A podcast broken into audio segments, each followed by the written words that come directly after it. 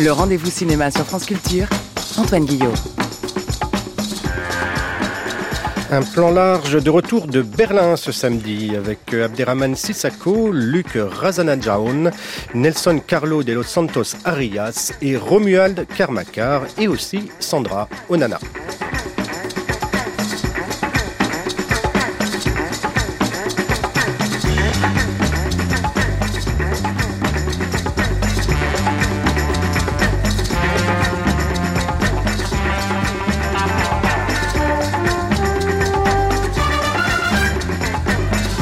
Bonjour à toutes et à tous et bienvenue dans Plan Large. La cérémonie des Césars a été marquée hier par la parole de Judith Godrèche, qui, malgré les acclamations, semble tout de même avoir été peu entendue par des prises de position pour l'agriculture ou un cessez-le-feu à Gaza, par le triomphe mérité de Justine Trier et son anatomie d'une chute, et par un palmarès historiquement quasi paritaire avec 45% de femmes primées.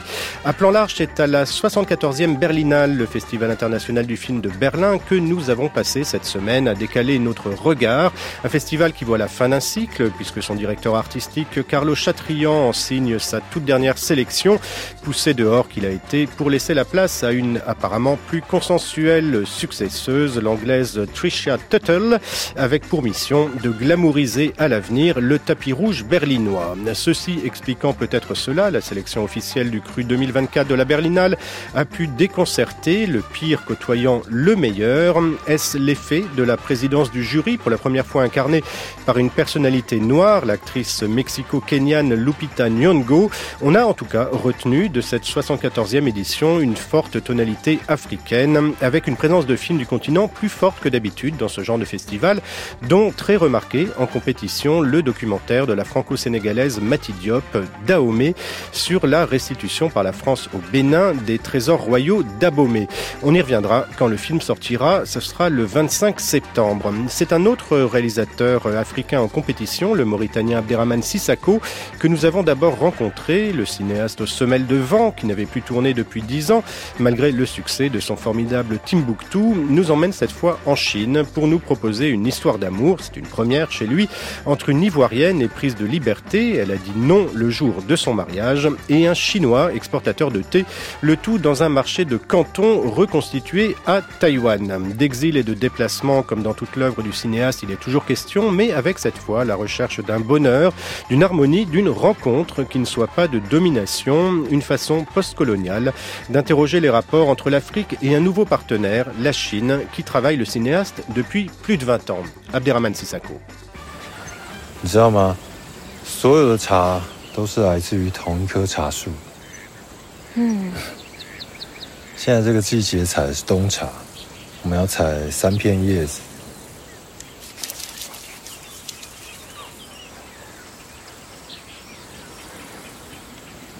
你闻闻看，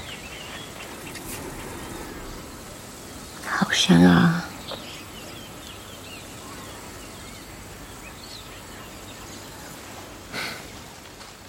Il y a 20 ans, euh, lorsque j'ai tourné En attendant le bonheur, qui est un de mes films, euh, il y a une scène dans En attendant le bonheur d'un Chinois qui dîne avec une Africaine. Nous sommes en 2001 et euh, un Chinois que j'avais rencontré à Nouadhibou, en Mauritanie, euh, voilà, qui faisait son petit business en ce moment-là. Je pense que l'idée déjà de, parler de, de l'Afrique en tant que terre d'immigration, c'est-à-dire qu'on vient aussi en Afrique, vivre, pour des raisons diverses, existe et a toujours existé. C'est pourquoi il y a ce couple. Voilà. Plusieurs années après, je dirais cinq ans après, je tourne Bamako, au Mali, à Bamako. Et euh, lorsque je tournais ce film, j'allais avec mon équipe euh, dîner dans le même restaurant qui s'appelait La Colline Parfumée. Et ce restaurant était tenu par euh, un couple malien et une chinoise. Et la chinoise avait fait venir dans ce restaurant dans le quartier ACI 2000 euh, de Bamako, sa famille, son oncle à la cuisine, sa sœur et euh, je crois euh, le fils de un des fils de sa sœur. Donc il y avait ce petit monde à Bamako, au cœur de Bamako, qui tient un restaurant. Le mari malien parle parfaitement chinois Et elle, quand elle venait nous servir, euh, elle nous servait, elle parlait bambara. Donc je dis voilà, c'est vrai, il y a un monde qui naît, qui est en train de naître, et, ce monde, il, va grandir forcément, parce que l'humanité, c'est ça, ce sont les rencontres. Les gens voyagent, se rencontrent, font, font leur vie. Euh, et pour moi, c'était important et, de me projeter dans une histoire cinématographique pour raconter une histoire non seulement de rencontres de, de deux mondes entre guillemets différents, parce que c'est ça qu'il faut dire. Je ne pense pas que les mondes soient fondamentalement différents, mais on peut être différent aussi, qui est une richesse en soi aussi la différence. C'est pas, euh, on est différent, heureusement d'ailleurs que tout n'est pas pareil, mais quand tout n'est pas pareil et que ce monde voyage se rencontre, il y a une richesse, voilà, qui se met en place, voilà. Même si de façon générale, les sociétés, toutes sociétés en général refusent euh, l'autre, voilà, qui arrive. L'autre, en tout cas, fait peur. L'autre inquiète. Donc, il y a des rejets. Donc, Aya, une Ivoirienne, qui dit non le jour de son mariage, et elle s'en va. Elle s'en va où? Ben, elle est libre. Donc, elle décide, elle part en Chine. Et là, elle rencontre euh, cet homme avec qui euh, elle veut une histoire d'amour. Elle veut que, voilà, Tsai aussi l'aime, il y a quelque chose qui crée. Voilà, le film, c'est ça. Pour moi, au-delà aussi hein, de cette rencontre euh, Chine-Afrique, parce qu'il faut dire ça aussi, qui est intéressant, deux raisons. Je dirais d'abord pour moi cinématographiquement, parce que le cinéma a besoin de ça. Le cinéma a besoin, voilà, de ah tiens, ah mais un couple, une africaine et un chinois, mais c'est pas possible, ça arrive, oui, voilà. Mais au-delà de ça, ce qui m'intéresse fondamentalement, c'est c'est la liberté qu'on construit dans sa tête, c'est-à-dire que quand quelqu'un a une envie de quelque chose, on ne peut pas l'emprisonner. Et, et, donc la liberté de Aya de partir, de dire non à sa société en fait. Cette rencontre, elle se fait par l'apprentissage de gestes. Euh, c'est ce qui est très beau dans cette cérémonie du thé que vous mettez en scène. C'est apprendre la précision euh, d'un geste. Et ça, c'est très cinématographique. Oui, parce que euh, je voulais que Aya soit ouverte. C'est-à-dire, vous savez, lorsqu'on part ailleurs, hein, et c'est important de, non seulement je trouve qu'on enrichit l'autre, mais aussi on s'enrichit. Voilà. Et Aya décide d'apprendre la, cérémonie de thé, qui est quand même un rituel très important pour l'Asie en général et la Chine en particulier. Mais c'est aussi le prétexte de s'approcher peut-être un peu plus de Tsai, d'être vraiment dans un rapport de face à face, dans, dans, dans une intimité autorisée, voilà, une sensualité possible, parce que la cérémonie de thé nécessite beaucoup, nécessite d'avoir une tranquillité, nécessite des gestes très précis, voilà, et, et des saveurs qu'on vit à cet instant-là. Et pour moi, c'est important que Aya donne la preuve. C'est important plutôt pour Aya, pas pour moi, hein, pour Aya qui donne la preuve euh, à Tsai qu'elle est vraiment prête. Cette rencontre, c'est aussi euh, celle de votre imaginaire avec un autre imaginaire, celle de la, de la Chine et du cinéma chinois. Aussi, on a l'impression que vous dialoguez euh, précisément avec ce cinéma chinois. Alors, est-ce que c'est simplement le fait de tourner en Chine qui provoque des images qui nous parlent de la Chine ou est-ce que vous-même, vous avez pensé à tel ou tel cinéaste, je ne sais pas, ou Sian, Wong Kar-wai et autres? Je ne crois pas véritablement hein, que qu'il y a, bien sûr, il y a des cinématographies. On sait qu'il y a eu le néo-réalisme italien, mais avec des cinéastes totalement différents, avec des films différents. Il y a un cinéma chinois, on dit, mais avec des cinéastes totalement différents. Donc je ne crois pas trop, vraiment, à ça. Et même si j'entends et je comprends. Hein. Et je pense que c'est euh, c'est le cadre cinématographique. Voilà, la Chine déjà, une histoire de couple dans la Chine, et cérémonie de thé, un homme, une femme, voilà, et euh, qui se séduisent. Donc ça met un cadre, effectivement, ça, ça donne des références, et c'est très bien de le dire. Et euh, comme Wang kar parce que nous gardons tous en mémoire euh, ce film magnifique, et the Mood for Love, voilà, qui est aussi un homme, une femme, bien évidemment. Mais ce pour moi, c'est pas c'est pas une écriture forcément chinoise, parce que c'est juste c'est l'identité d'un artiste, la sensibilité d'un artiste, euh, voilà, d'où qui vient. Il y a un principe formel qui revient souvent dans ce film, c'est celui de la transparence. On a l'impression parfois que deux images se superposent, une femme qui marche, euh, Aya marchant dans la rue avec euh, des, en superposition des lanternes par exemple. comment vous sont venues ces, images? Oui, c'est vrai que l'image avec euh, parfois des reflets comme voilà qui s'entremêlent, euh, comment est venu D'abord, j'ai le parti pris euh, que le film se passe que la nuit. Hein. Donc Black Tea, c'est tout, c'est la nuit, à part peut-être le voyage au Cap Vert et, et le début à Abidjan et voilà, c'est la nuit. La nuit, pour moi, créait une sorte d'intimité et voilà, qui me permettait de me loger plus facilement en Chine, parce que j'ai pas vécu en Chine, donc je suis allé plusieurs fois. Mais voilà, la nuit, c'est comme si je me cache, voilà, c'est comme si je cache aussi des choses et aller vers cette intimité que la nuit crée. il y a une sorte d'onirisme d'emblée, avec les reflets, avec les lumières de, rouges, voilà. Ce cliché, même on peut dire, de l'Asie avec ses lampions rouges, pour moi ça c'était intéressant qui sont des scènes dans la rue et que dès qu'on quitte la rue, on rentre dans une intimité. Ce qui est toujours passionnant dans votre cinéma, c'est que dès le début, dès votre premier court métrage, le jeu, euh, vous aviez tourné au Turkménistan pour représenter la Mauritanie, vous avez tourné en Mauritanie pour représenter Timbuktu, et là vous tournez à Taïwan pour représenter euh, Guangzhou, Canton. Euh, alors j'imagine qu'il y a toujours des choix euh, économiques, des raisons pratiques de fabrication d'un film, mais ça fait que vous créez à chaque fois un univers en fait à partir de l'endroit où vous tournez. Oui, le plus souvent quand même c'est parce que je suis empêché pour telle ou telle raison. Moi j'aurais voulu tourner en Chine, ça n'a pas été possible, la Chine n'a pas voulu malheureusement et il y a une lecture, je dirais, euh, d'un premier degré, de premier qui, euh, censeur en quelque sorte, hein, parce que c'est pas un film contre la Chine, tout, le contraire. Je pense que c'est voilà, si la Chine découvre aujourd'hui ce film, comprendra que ce film aurait pu être tourné en Chine, mais vous savez, devant la censure, je le prends vraiment comme une censure, il faut que que l'art, la liberté s'impose. Donc, euh, c'est pas parce qu'on ne peut pas là qu'on va pas. Et c'est ça le cinéma, sa force aussi et sa beauté. Hein. C'est voilà, quand on peut pas là, on va là-bas et on crée un univers. Et le spectateur, il n'attend que, que d'être convaincu. Il cherche des émotions. Et ces émotions-là, on les crée avec des personnages. C'est surtout des personnages qu'on crée les émotions.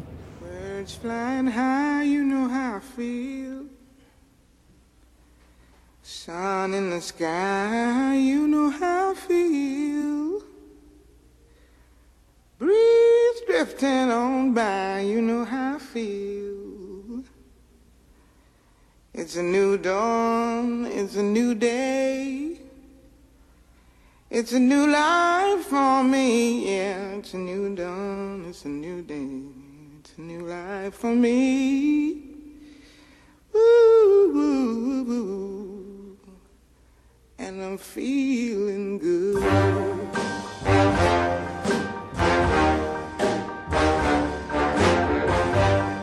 Fish in the sea, you know how I feel. River running free, you know how I feel.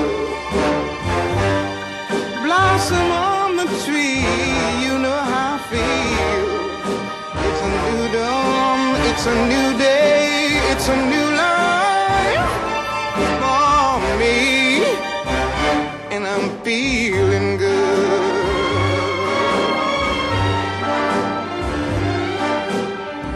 Dragonfly out in the sun, you know what I mean, don't you know? Butterflies all having fun, Sleep in peace when day is done, that's what I mean. And this old world is a new world and a bold world for me.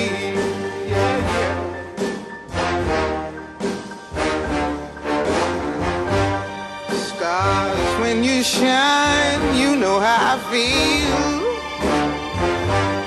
Scent of the pine,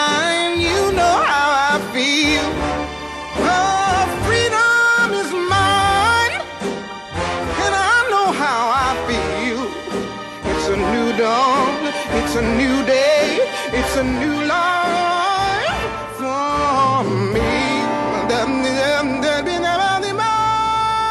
film, c'est Fatoumata Diawara qui reprend ce Feeling Good de Nina Simone dans une très belle scène qui, en un plan, nous fait passer des faubourgs d'Abidjan au quartier de Chocolate City à Guangzhou, alias Canton. Black Tea, le nouveau film romantique et mélancolique d'Abderrahman Sissako, sortira en salle mercredi prochain.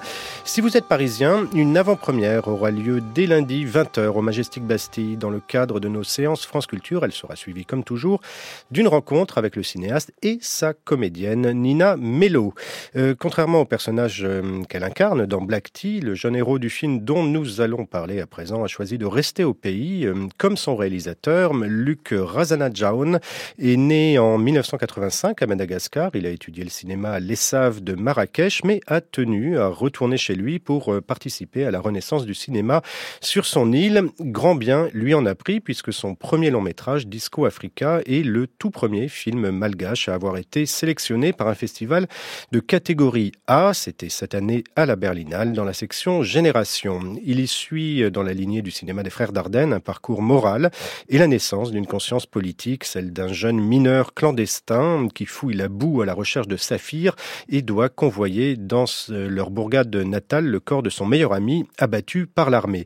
Ce faisant, le jeune cinéaste fait réémerger toute une histoire des luttes à Madagascar en lien avec le grand mouvement panafricain des années 70, tout en proposant une troisième voie à la jeunesse malgache entre l'émigration et l'enrichissement individuel. Luc Razanadjaon.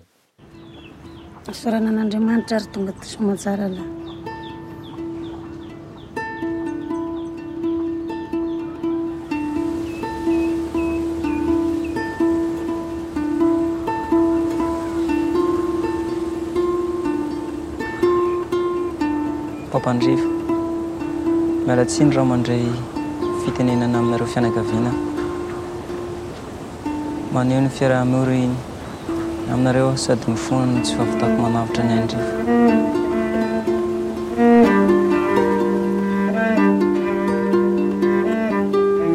Je suis euh, né en 1985. En fait, le premier tumulte que j'avais connu, c'était la crise politique malgache en 1991. Euh, je me souviens très bien de, parce que c'était la deuxième république qui était tombée. Euh, au fur et à mesure de mon parcours en tant que euh, jeune malgache, j'étais à l'université, je travaillais aussi en tant que, que jeune éducateur social dans les années 2000. Euh, petit à petit, quand j'ai commencé à écrire des histoires, c'est au fur et à mesure des recherches que j'ai pu comprendre que Madagascar faisait vraiment partie de ceux qui avaient euh, impulsé le panafricanisme euh, en Afrique. Et au fait euh, tout le monde croyait à ça jusqu'à un moment où ça, ça a fini par être la corruption et tout ça. Et jusqu'à maintenant on a vraiment oublié cette partie-là de la grandeur de Madagascar. Et ça, ça m'a toujours fasciné parce que euh, quand on est euh, un jeune malgache, euh, notre seul espoir de, réussir, c'est de croire en notre pays. Mais avec tout ce qui se passe euh, depuis 10 euh, ans, 20 ans, les jeunes ont, ont, envie maintenant de partir ailleurs parce que il n'y a plus rien du tout qui les attache au pays. Et c'était l'un de mes moteurs euh, pour écrire Disco Africa. Euh, oui, parce que vous montrez deux voies possibles dans le film, c'est soit partir, euh, soit s'enrichir euh, individuellement euh, pour la jeunesse malgache. Vous voulez proposer une troisième voie avec ce film? Avec ce film, au fait, je voulais que chaque malgache qui voit le film, ou même chaque jeune africain qui voit le film, puisse faire une sorte d'introspection et que qu'il puisse voir quelle est vraiment sa part pour contribuer à ce qu'il y a une troisième fois de réussite pour le pays malgache. Pourquoi mais euh, cette découverte de l'histoire euh, politique de son pays et des luttes des années 70 en particulier, ça passe par la musique, euh, par cette musique qu'il qu redécouvre. Qu'est-ce qui s'est passé musicalement euh, à Madagascar dans les années 70 Tout d'abord, euh, je suis un très grand fan euh, de musique, euh, pas seulement africaine, mais vraiment de, de musiques très révolutionnaires et revendicatives. Il se trouve que donc à cette époque-là en Afrique, c'était par la musique que on diffusait les messages politiques ou de revendication. Et Madagascar a été contaminé par ça. Par exemple, on peut voir les textes du groupe Malio pendant la lutte estudiantine des années 72 où, où c'est les étudiants qui se révoltaient. C'est par la chanson qui sont devenues jusqu'à maintenant des chansons hymnes qui a fait que les jeunes ont été galvanisés. Et donc, euh, précisément, la catégorie musicale, c'était le funk et l'afrobeat. C'était là, on peut dire que la musique a inscrit Madagascar dans le continent. Et ça, vous le poursuivez dans la bande-son euh, de votre film, parce que quand on regarde, il y a des musiques de Madagascar, mais il y a aussi des musiques de l'Afrique euh, tout entière. C'est une bande-son euh, totalement panafricaine aussi que vous avez choisie. Exactement, c'est une prise de position parce que je trouve que en termes de narration et de structure, la musique devait être aussi un des personnages qui faisait qu'on poursuivait un certain idéal et euh, pourquoi Mais euh, c'est quelque chose de nouveau aussi pour lui parce que à un moment ou un autre, euh, un jeune, qu'est-ce qui le motive à se réveiller le matin? C'est juste survivre. Et donc dans Disco Africa, quand il y a cet environnement sonore, cette découverte, ça lui donnait envie de continuer sur sa quête personnel, familial, mais ça lui donnait aussi envie de voir euh, euh, qu'est-ce qui était au-delà de l'histoire du pays.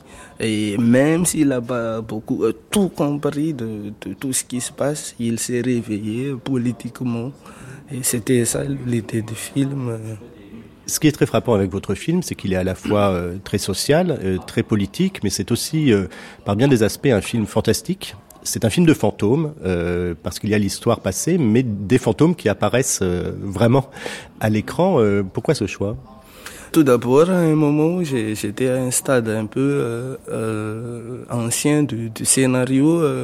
je trouvais que je devais parler un peu de ce concept très malgache qui est que nous, on vivait avec les morts.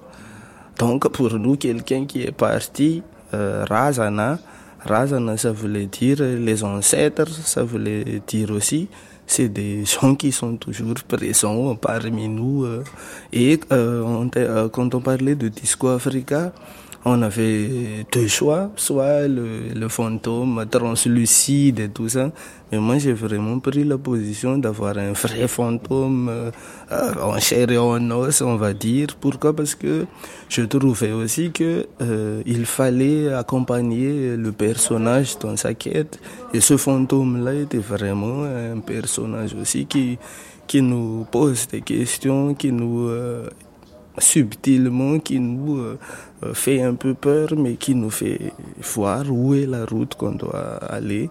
Et je précise que euh, euh, pendant tout le tournage du film, ce côté mystique était toujours parmi nous parce que on était dans des endroits où il y avait des événements surnaturels qui se, se passaient pendant qu'on tournait le film. Je prends un exemple, le, la première scène qu'on a tournée, c'était l'arrivée du bus et le l'arrivée du cercueil qui devait être remonté.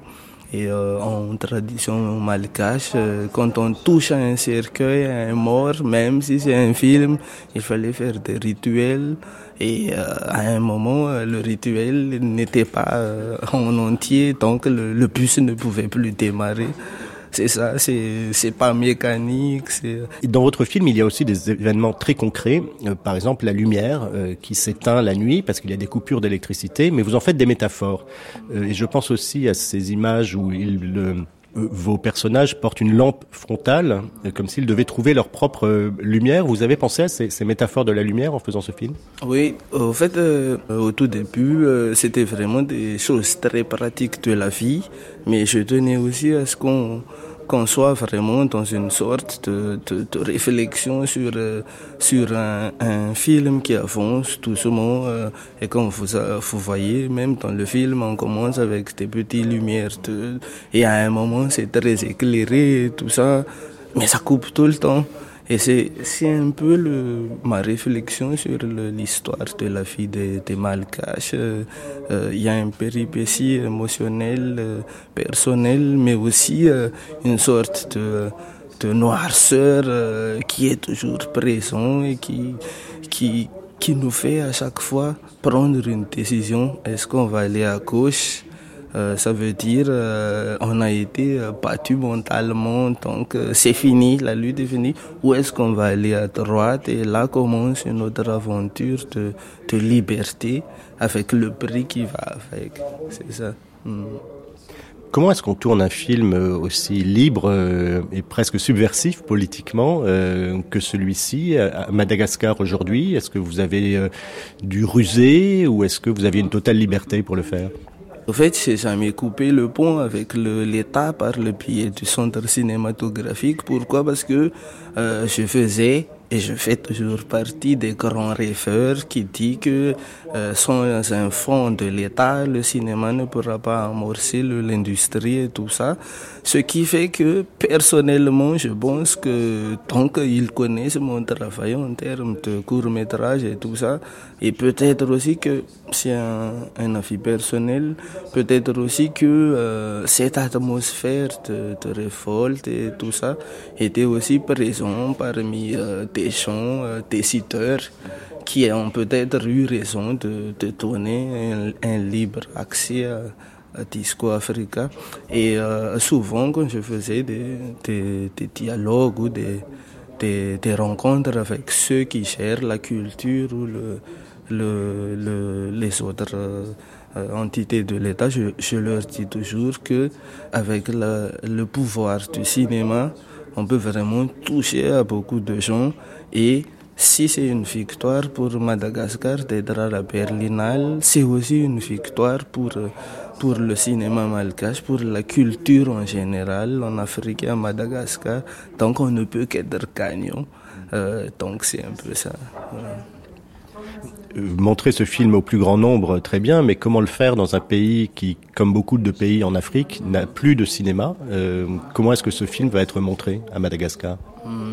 euh, Ça aussi, c'est encore un point très important du film parce que traditionnellement, dans, dans, beaucoup de pays, on va dans les, les multiplex, euh, les salles, les grandes salles et tout ça. À Tananarive, il y en a, mais c'est trop cher et c'est pas le plus grand nombre qui va aller avec 3 euros de ticket, 4 euros.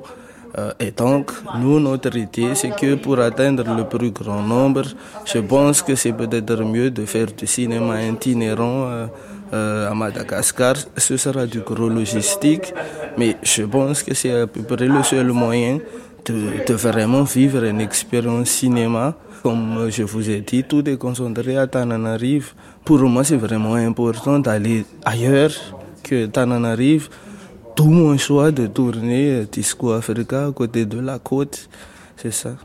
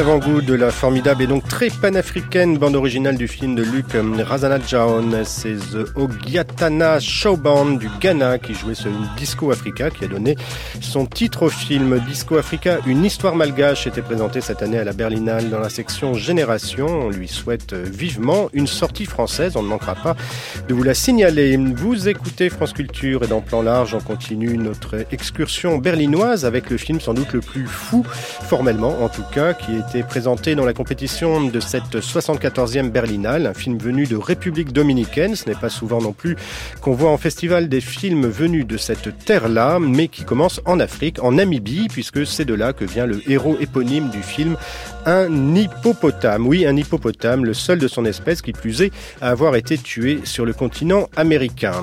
Qui faisait-il là, me demanderez-vous? Eh bien, il s'était enfui du zoo privé et totalement illégal que s'était constitué dans son ranch colombien le narcotrafiquant Pablo Escobar. Terrorisant les pêcheurs de la rivière où il s'était établi, cet hippopotame, il finit par subir le même sort funeste que son défunt maître sous les balles de la même armée. Le cinéaste Nelson Carlo de los Santos Arias, né comme Luc Razanajaon en 1985, non seulement raconte cette histoire du point de vue d'un hippopotame mort, mais il le fait avec une invention formelle permanente, mélangeant fiction et documentaire et images de tout format et tout support, comme il l'avait expérimenté dans son précédent long métrage Cocotte, qui il y a sept ans avait fait sensation au festival de Locarno. Une forme que le cinéaste revendique comme l'expression même d'un métissage caribéen et là encore post-colonial. Nelson Carlo de Los Santos Arias.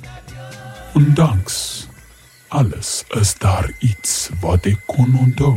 Hmm.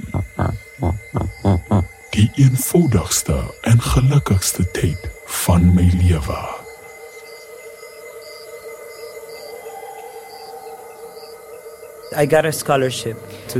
J'ai obtenu une bourse pour aller étudier au California Institute of the Arts. Et donc c'était la première année, j'étais financée par Cornell et j'ai pu aller à New York. Je ne sais pas si vous le savez, mais il y a énormément de Dominicains à New York. Ça arrive évidemment à chaque fois que les États-Unis occupent un pays. Après la période d'occupation, ils permettent à des gens de venir. Et donc après 1965, beaucoup de Dominicains se sont installés dans le nord de Manhattan, à Washington Heights, dans le Bronx, dans ces quartiers-là.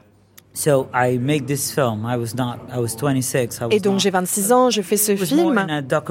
C'était plutôt un documentaire. Je tournais et puis ensuite je trouvais le film. Je n'avais rien prévu. Je tournais d'abord et ensuite je découvrais le film au montage. Mais donc, je suis aux États-Unis. Mes professeurs, bien sûr, ne parlent pas espagnol, donc il faut que je traduise. Et c'est la première fois que j'ai perçu l'oralité des Dominicains, de la République dominicaine. J'étais vraiment ébloui les syntagmes, les, la façon d'utiliser le sujet, comment ils parlent de quelque chose et puis ensuite ils ne terminent pas leur conversation et ils passent à un autre sujet. Pour moi, c'était extrêmement inspirant sur la manière justement de construire une stratégie de montage qui ressemble à une conversation. Et ensuite, il y a une distinction politique. I come from a, from a country that, Parce que je viens d'un pays où on parle espagnol, qui est une langue coloniale, c'est une langue européenne. Mais par rapport à l'Argentine ou le Mexique ou la Colombie, uh, uh, on n'a pas énormément de production de textes sociologiques ou anthropologiques. Donc tout repose sur l'oralité. Dans les Caraïbes, il y a une um, très forte tradition d'oralité. Alors que la langue écrite, par rapport à l'oralité, c'est vraiment une distinction justement très importante entre la civilisation et ceux qui ne sont pas civilisés. Et ça a été très important dans la rationalité um, coloniale. Comment est-ce qu'on produit des images? Comment est-ce qu'on produit du savoir? Parce que les images, c'est une forme de savoir. Si on pense à Deleuze, à Guattari, ils sont très importants pour montrer comment la subjectivité est déjà un concept et un processus hétérogène. L'identité, ça n'existe pas. Les États-Unis font tout sur la politique identitaire. On voit ça aujourd'hui aux États-Unis. Tout le monde dit, moi, je suis là parce que je suis latino et moi, je, je me mets à la place de ma grand-mère euh, qui est venue d'Amérique latine. Uh, Mais cette idée même de l'identité qui serait ancré dans un territoire, c'est une invention. qui est liée justement à cette tentative d'homogénéisation que les pays européens ont dû faire parce que pour euh, citer Hannibal Quijano et sa philosophie passionnante, il disait que l'Amérique, l'Europe, la race, le capitalisme et la mère nature, tout ça est né au même moment et c'est le moment de la colonisation. Laissez-moi vous expliquer une chose. Vous savez que quand on va en école de cinéma, on doit d'abord, pendant les dix premières minutes, on nous dit qu'il faut présenter les personnages. Et toutes sortes de règles idiotes sur la façon de construire une scène. Et ça, c'est une simplification de Shakespeare. Comment ça se fait qu'un cinéma qui est toujours présent, qu'on traite le passé, l'avenir, etc., que ça, ce soit toujours présent. C'est pour ça que Deleuze et Guattari ont été incroyables quand ils parlaient du cinéma, parce que c'est quelque chose qui reste présent et le mouvement reste toujours aussi présent. Il est toujours là. So in that sense, like, uh, there's no such thing as as dans ce sens-là, le cinéma tel qu'on le décrit n'existe pas. Peut-être que c'est ça le cinéma, mais en tout cas, dans ce cas-là, c'est pas ça qui m'intéresse. Ce qui m'intéresse, c'est raconter des histoires. Tout le monde sur cette planète peut raconter des histoires, est un conteur. Ma grand-mère était une conteuse absolument parfaite. Mais ce qui m'intéresse, c'est comment on produit les images et les sons qui racontent la narration, justement, qui construisent la narration. C'est pas le cinéma qui m'importe. Le cinéma, c'est très froid. Et est-ce que je suis vraiment obligée de me voir dans, par ce prisme-là, dans ce miroir? Moi, je suis pas anglais. Pourquoi est-ce qu'il faudrait que je pense le monde en introduisant d'abord mes personnages, etc. Qu'est-ce que c'est que cette histoire Ça n'a aucune importance. Ici, vous savez, tout le monde est silencieux. Moi, je viens de République dominicaine où tout le monde parle tout le temps. Et c'est ça ma situation. Et c'est là où j'ai commencé à penser le monde. Le métissage, c'est l'hétérogénéité. C'est justement pas le noir et blanc. Ce sont des nuances multiples, toutes sortes de nuances, de couleurs. Et puis bien sûr, il y a le jazz. Je planifie, je prévois beaucoup les choses et en même temps, pas vraiment l'esthétique. C'est quelque chose qui vient de l'improvisation. C'est comme une session de jazz. En fait, je suis quelqu'un de très jazzy.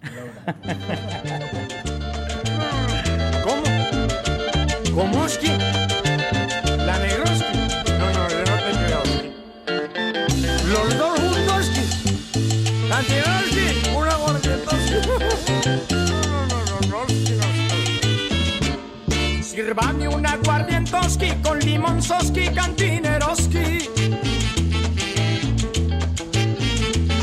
Y tranquilos, hermanoski, que yo tengo ski con que pagoski. Es que estoy muy contentoski porque yo andoski con mi amorcitoski. Y quiero que esta noche darle un besoski en la boquitoski. Sírvame un aguardientoski con pasantoski de limonzoski. Y sírvale a mi amor soski un rondobloski con Coca-Coloski. Sírvame un aguardientoski con pasantoski de limonzoski.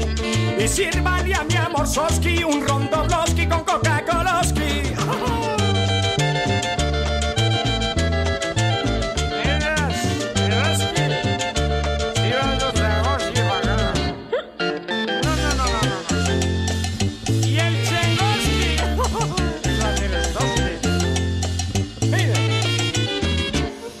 Oigame cantineroski, échele al discoski que a mí me gustoski. Y sirva aquí lo mismoski, que me sientoski muy borrachoski. Tráigame un paquete oski de cigarrillos que americanoski. Y tráigame la cuentoski que ya me voy pa' mi casoski. Pues. Sírvame un aguardientoski con pasantoski de limonzoski. Y sírvale a mi amor soski un rondobloski con Coca-Coloski. Sírvame un aguardientoski con pasantoski de limonzoski. Y sírvale a mi amor soski un rondobloski con Coca-Coloski.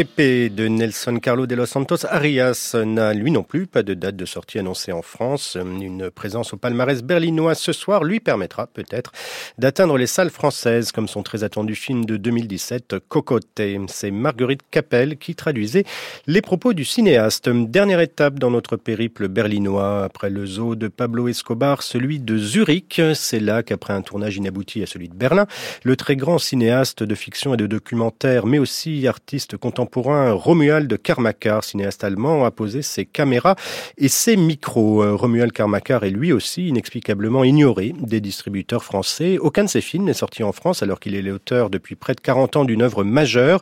Il a exploré euh, diverses incarnations du mal, du tueur en série euh, Fritz Harman, l'inspirateur de M le maudit, à l'imam de Hambourg qui avait endoctriné les auteurs du 11 septembre en passant par Heinrich Himmler. Il a signé aussi des documentaires majeurs sur la musique électronique et a aussi des ses débuts, montré de l'intérêt pour les animaux, euh, des coqs et des chiens de combat, et euh, pour les rapports que les hommes entretiennent avec eux. Avec ce nouveau documentaire, Der Unsichtbare Zoo, le zoo invisible en français, Romuald Kamakar nous plonge pendant trois heures dans un des zoos les plus prestigieux et cotés au monde, celui de Zurich, envisagé comme un lieu à la fois de spectacle, de conservatoire du vivant et de collectif humain, où le rapport à l'animal est à la fois affectueux et froidement technique, avec une bande-son impressionnante de puissance suggestive, le cinéaste y radicalise aussi sa pratique du plan large, fixe et long qui place le spectateur dans l'attente permanente qui advienne quelque chose. Romuald Karmakar.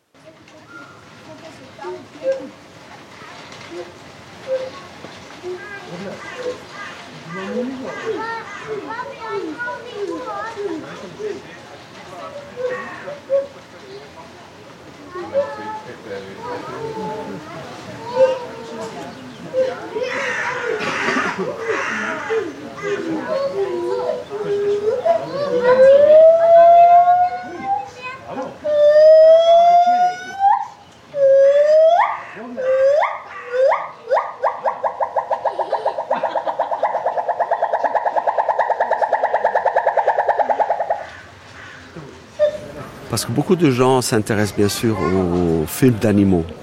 Et les films d'animaux nous euh, donnent une fausse image de la physique des animaux, des, euh, mouvements des animaux.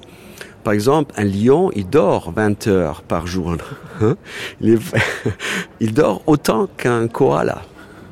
Mais dans notre impression, c'est un animal dynamique est toujours euh, in movement, euh, mais c'est pas le cas. Alors il y a un distortion hein, entre notre compréhension euh, des animaux et ce qu'est la réalité, même dans le zoo.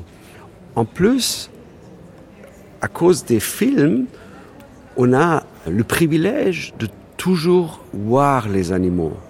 Mais ça, c'est une expérience importante qu'on doit faire, même dans le zoo, que des fois, euh, dans les zoos euh, modernes scientifiques, tous les animaux, ils doivent avoir un lieu de, recul.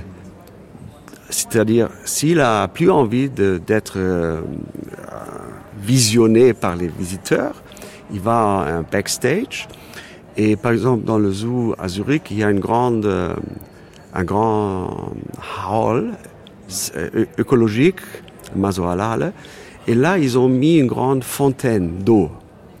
Et c'est ça l'endroit où les animaux ils peuvent se reculer et les gens ils peuvent pas le voir. Et à cause du son de, de l'eau, les animaux ils n'entendent plus les hommes. Un zoo apprend à voir ce qu'on ne peut pas voir au premier plan. C'est une éducation contre euh, cinéma qui nous fait toujours, euh, qui nous donne toujours le privilège d'avoir la possibilité de toujours voir les choses. Euh, il y a un autre niveau qui est important que si on veut voir des animaux sauvages dans la nature, c'est presque impossible parce que il y a au début du film, les, les curators ils parlent de ça, l'habituation des animaux dans la nature sauvage. C'est-à-dire, les animaux que nous on voit dans les parcs nationaux, c'est des animaux habitués à des hommes. Et, ça met peut-être 4 à 5 ans pour que, par exemple, un gorilla est habitué à un homme que on peut le voir dans la nature. Et ça, c'est très fascinant parce que ça, croise le grammaire du cinéma à tous les niveaux.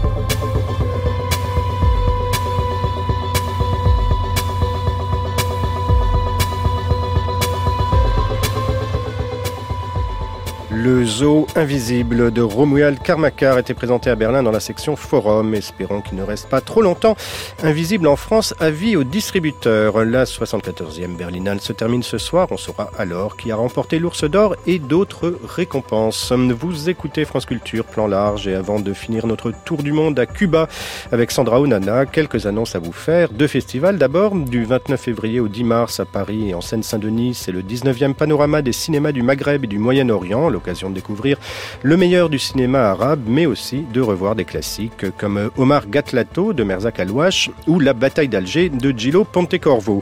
Parallèlement au cinéma L'écran de Saint-Denis, toujours, se tiennent du 27 février au 11 mars les regards satellites, riche programmation encore sur l'autre cinéma indépendant américain, celui des Afro-américains, et la présence de tout le collectif argentin El Cine Pampero, à qui on doit certains des films les plus stimulants de ces dernières années, comme La Fior ou Trenke Lauken. De rétrospective encore, le cinéma radical et sensuel, Mathieu Macheret dirait même érotique, de Jean-Marie Straub et Daniel Huillet est à la Cinémathèque française du 29 février au 11 mars. Allez-y sans crainte, vous n'êtes pas à l'abri d'un émerveillement. Et si vous êtes plutôt adepte des chairs mutantes et des beautés inattendues de l'intérieur du corps humain, c'est à Nantes qu'il faut vous rendre. Rétrospective intégrale David Cronenberg au cinématographe, en attendant son nouveau film The Shrouds, qu'on ne serait pas surpris de voir en compétition au prochain festival de Cannes. Mais puisqu'on est aujourd'hui berlinois, on finit cette émission avec un film qui a été présenté dans la section Forum de la Berlinale. C'était en 1977. En La Habana, en estos momentos, una amplia zona de solares y cuarterías se transforma. Se destruye y se remodela el viejo barrio de Cayo Hueso. Pero durante estos años, la revolución no ha dejado de actuar contra todo resto de cultura marginal. En 1961, se construyeron cinco repartos nuevos para alojar a los vecinos del desaparecido barrio insalubre de las Yaguas. Desde el plan de ayuda mutua y esfuerzo propio, por el que fueron construidos repartos como este, hasta las actuales microbrigadas obreras, todo es parte del cambio habitacional dentro de una estudiada estrategia de integración.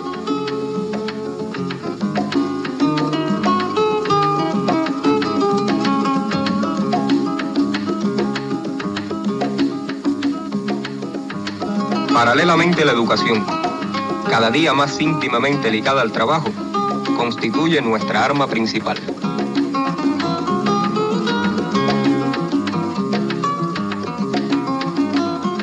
Bueno, que como yo me siento, bueno, yo me siento, no me siento muy bien. Yo soy, bueno, graduada de tope, de mina, de tarará y entonces llegar aquí, ¿no? Y encontrarme con, con todo esto es un mundo muy, muy extraño, es un mundo que yo no conocía y además un mundo que yo pensé que, que ya no existía. Une voix off de propagande réaliste socialiste qui vante la destruction d'un quartier de bidonville et dénonce sur fond de musique cubaine le marginalisme des populations qui y vivent. Une belle institutrice, un rien découragé par l'ampleur de la tâche qui lui incombe et dans laquelle se reconnaîtront nombre de ses homologues des ZEP françaises. C'est un extrait de De Cierta Manera, d'une certaine manière en français, un documentaire fiction signé Sarah Gomez, euh, pionnière du cinéma féminin, féministe et afro-cubain, disparu prématurément à l'âge de 31 ans avant même d'avoir terminé son film. C'est une des œuvres rares et aux formes inattendues qui composent le programme Années 70 des images se lèvent sur la plateforme Tenk. On y retrouve aussi euh, d'autres films de colère signés euh, pour les plus connus par Sarah Maldoror ou Jocelyne Sab et de nombreux autres cinéastes en lutte. Mais c'est celui-ci euh, qu'à peine remise de la cérémonie des Césars, vous avez retenu Sandra Onana en raison de la complexité de son regard et de son approche, Sandra? Oui, oui, oui, parce qu'il y a beaucoup de choses étonnantes à dire sur ce film. La première, c'est qu'en effet, au début, on s'attend à voir un clip de propagande. C'est financé par l'équivalent du CNC cubain, euh, créé au lendemain de la Révolution. Alors évidemment, on se dit, bon, bah voilà, il y a un agenda politique, quoi, ce serait vanter le projet culturel d'État. Sauf que euh, Sarah Gomez, elle tourne ou elle détourne ce film à l'entre-deux de l'expérimental, très nouvelle vague, et elle s'arrache au dogmatisme. On est au début des années 70, c'est plutôt la contradiction qui s'invite partout, et ça s'exprime déjà dans ce titre que j'aime beaucoup d'une certaine manière. Ça ressemble déjà à un vœu de mise en perspective des choses, euh, c'est presque la maxime de Renoir, chacun a ses raisons. Et faut déjà s'arrêter sûrement sur qui est cette jeune cinéaste. Première femme cubaine à signer un long métrage, c'est pas rien. Et bah, c'est une enfant de la Révolution, simplement, née en 1940, c'est-à-dire qu'elle a sûrement à peu près le même âge que celui qu'elle prête à sa protagoniste, Yolanda. Et tout comme cette héroïne, elle a saisi les opportunités scolaires offertes aux filles. Donc, elle a étudié le journalisme, la philo, l'ethnologie. Et ça, ça éclaire pas mal l'approche qu'elle a des sous-cultures dans le film, ces folklores afro-cubains de la marginalité dont elle va chercher les sources dans l'histoire coloniale. Et c'est assez gonflé d'ailleurs, parce qu'en substance, le film nous dit, aux origines du machisme à Cuba, il y a le colon. À côté de ça, on sait qu'elle a travaillé entre autres avec Agnès Varda et qu'elle fabrique une œuvre assez anticonformiste pour qu'un de ses précédents courts-métrages ait été interdit par les autorités culturelles. Donc voilà, ça, pose un tempérament et au départ de cette fiction-là, il y a un coup de foudre. C'est une romance transclasse. Euh, on a Mario, l'ouvrier macho, qui croise le regard de l'institutrice Yolanda, donc femme idéaliste, indépendante, divorcée. Et cette histoire d'amour sera marquée par le conflit tout le temps. Jusqu'à la fin d'ailleurs, on ne prétend pas avoir réconcilié quoi que ce soit. C'est un film qui va toujours au conflit. Et ça sert à se pencher sur une crise identitaire dans cette République de Cuba toute neuve. On ressent à la fois l'élan très lumineux, entraînant, même musicalement, on l'a entendu, euh, d'embrasser le rêve euh, communiste, socialiste. C'est super, on détruit les bidonvilles pour reloger les gens, on alphabétise à tout va. Mais il y a aussi un enjeu d'assimilation pour ces Cubains venus de la rue et de la pauvreté comme Mario. Et on sent que leur identité va pas se diluer d'un coup de baguette magique dans l'espèce de grand bain d'unité nationale. Donc ça donne un film très subtil, avec très peu de moyens. On va mélanger des acteurs professionnels euh, extraordinaires aux communautés des quartiers de la Havane. On fait débouler Mario et Yolanda dans un resto en face d'un couple un peu plus chic pour observer la complexité de ces rapports sociaux. Et on sent qu'il y a une angoisse, en fait, une surveillance aussi entre camarades. Faut bien trinquer à la santé de la révolution. Alors évidemment qu'on ne construit pas du nouveau sans démolir l'ordre ancien, il y a une forme de violence dans ça. C'est ce que racontent aussi ces images documentaires euh, de démantèlement des, des quartiers insalubres. Et tout ça est extrêmement habité, très incarné par la mélancolie et la peur du personnage masculin parce que Sarah Gomez, elle écrit pas un manuel de bonne conduite révolutionnaire, elle écrit des personnages, ils ont le droit d'être aveuglés, ils ont le droit d'être bornés. On va pas s'interdire de donner une sorte de douceur tragique à Mario, même en désignant comme extrêmement sexiste ces codes de masculinité auxquels il s'identifie. Et là où euh, Sarah Gomez refuse encore de brosser les idéologies dans le sens du poil, c'est qu'elle fait aussi de Yolanda une instite du genre un peu hygiéniste quand même, un brin fanatique. On la voit s'engueuler avec une mère d'élève parce qu'elle lui reproche l'échec scolaire de son enfant défavorisé. Euh, j'aime beaucoup le certificat de réel que le film donne à ces scènes de fiction parce que ne serait-ce qu'en nous présentant Yolanda comme euh, dans un micro-trottoir, elle regarde face caméra quand elle dit bah puisque vous me posez la question, moi ça va pas super. Donc gros caillou dans la chaussure de, de l'idéalisme quand même. Et on se rend compte surtout assez vite qu'au-delà de l'histoire d'amour, le nœud du film, c'est un conflit de loyauté, un peu comme dans un film de mafia. C'est la trahison de Mario envers ses origines, au nom d'un bien supérieur, la raison d'État pour être à la hauteur de l'amour de Yolanda, sans doute d'ailleurs. Et ça se produit quand l'ami de Mario lui demande de le couvrir pour qu'il s'absente de l'usine quelques jours en compagnie galante, on va dire. Et l'astuce, ce sera de nous présenter deux fois la même scène à l'identique pour qu'on en mesure la portée à retardement. C'est une scène d'âgé de travailleur qui ressemble pas mal à une scène de procès. Euh, on accuse un camarade d'avoir déserté son poste. Alors est-ce que Mario va honorer cette vieille allégeance aux copains de la rue ou est-ce qu'il va le dénoncer? C'est encore une fois très gonflé d'envisager la loyauté envers la Révolution comme une possible lâcheté à un autre endroit qui est celui de l'honneur et de l'amitié. Donc c'est bien pour ça que le film euh, vraiment étincelle d'intelligence, de complexité, c'est une vraie découverte. Il y en a beaucoup d'autres à voir dans cette programmation réalisée avec l'association Talita sur Tank pour dessiner une sorte de carte du cinéma minoritaire, comme on l'appelle, on dit aussi euh, non aligné. Et franchement, ça vaut le voyage.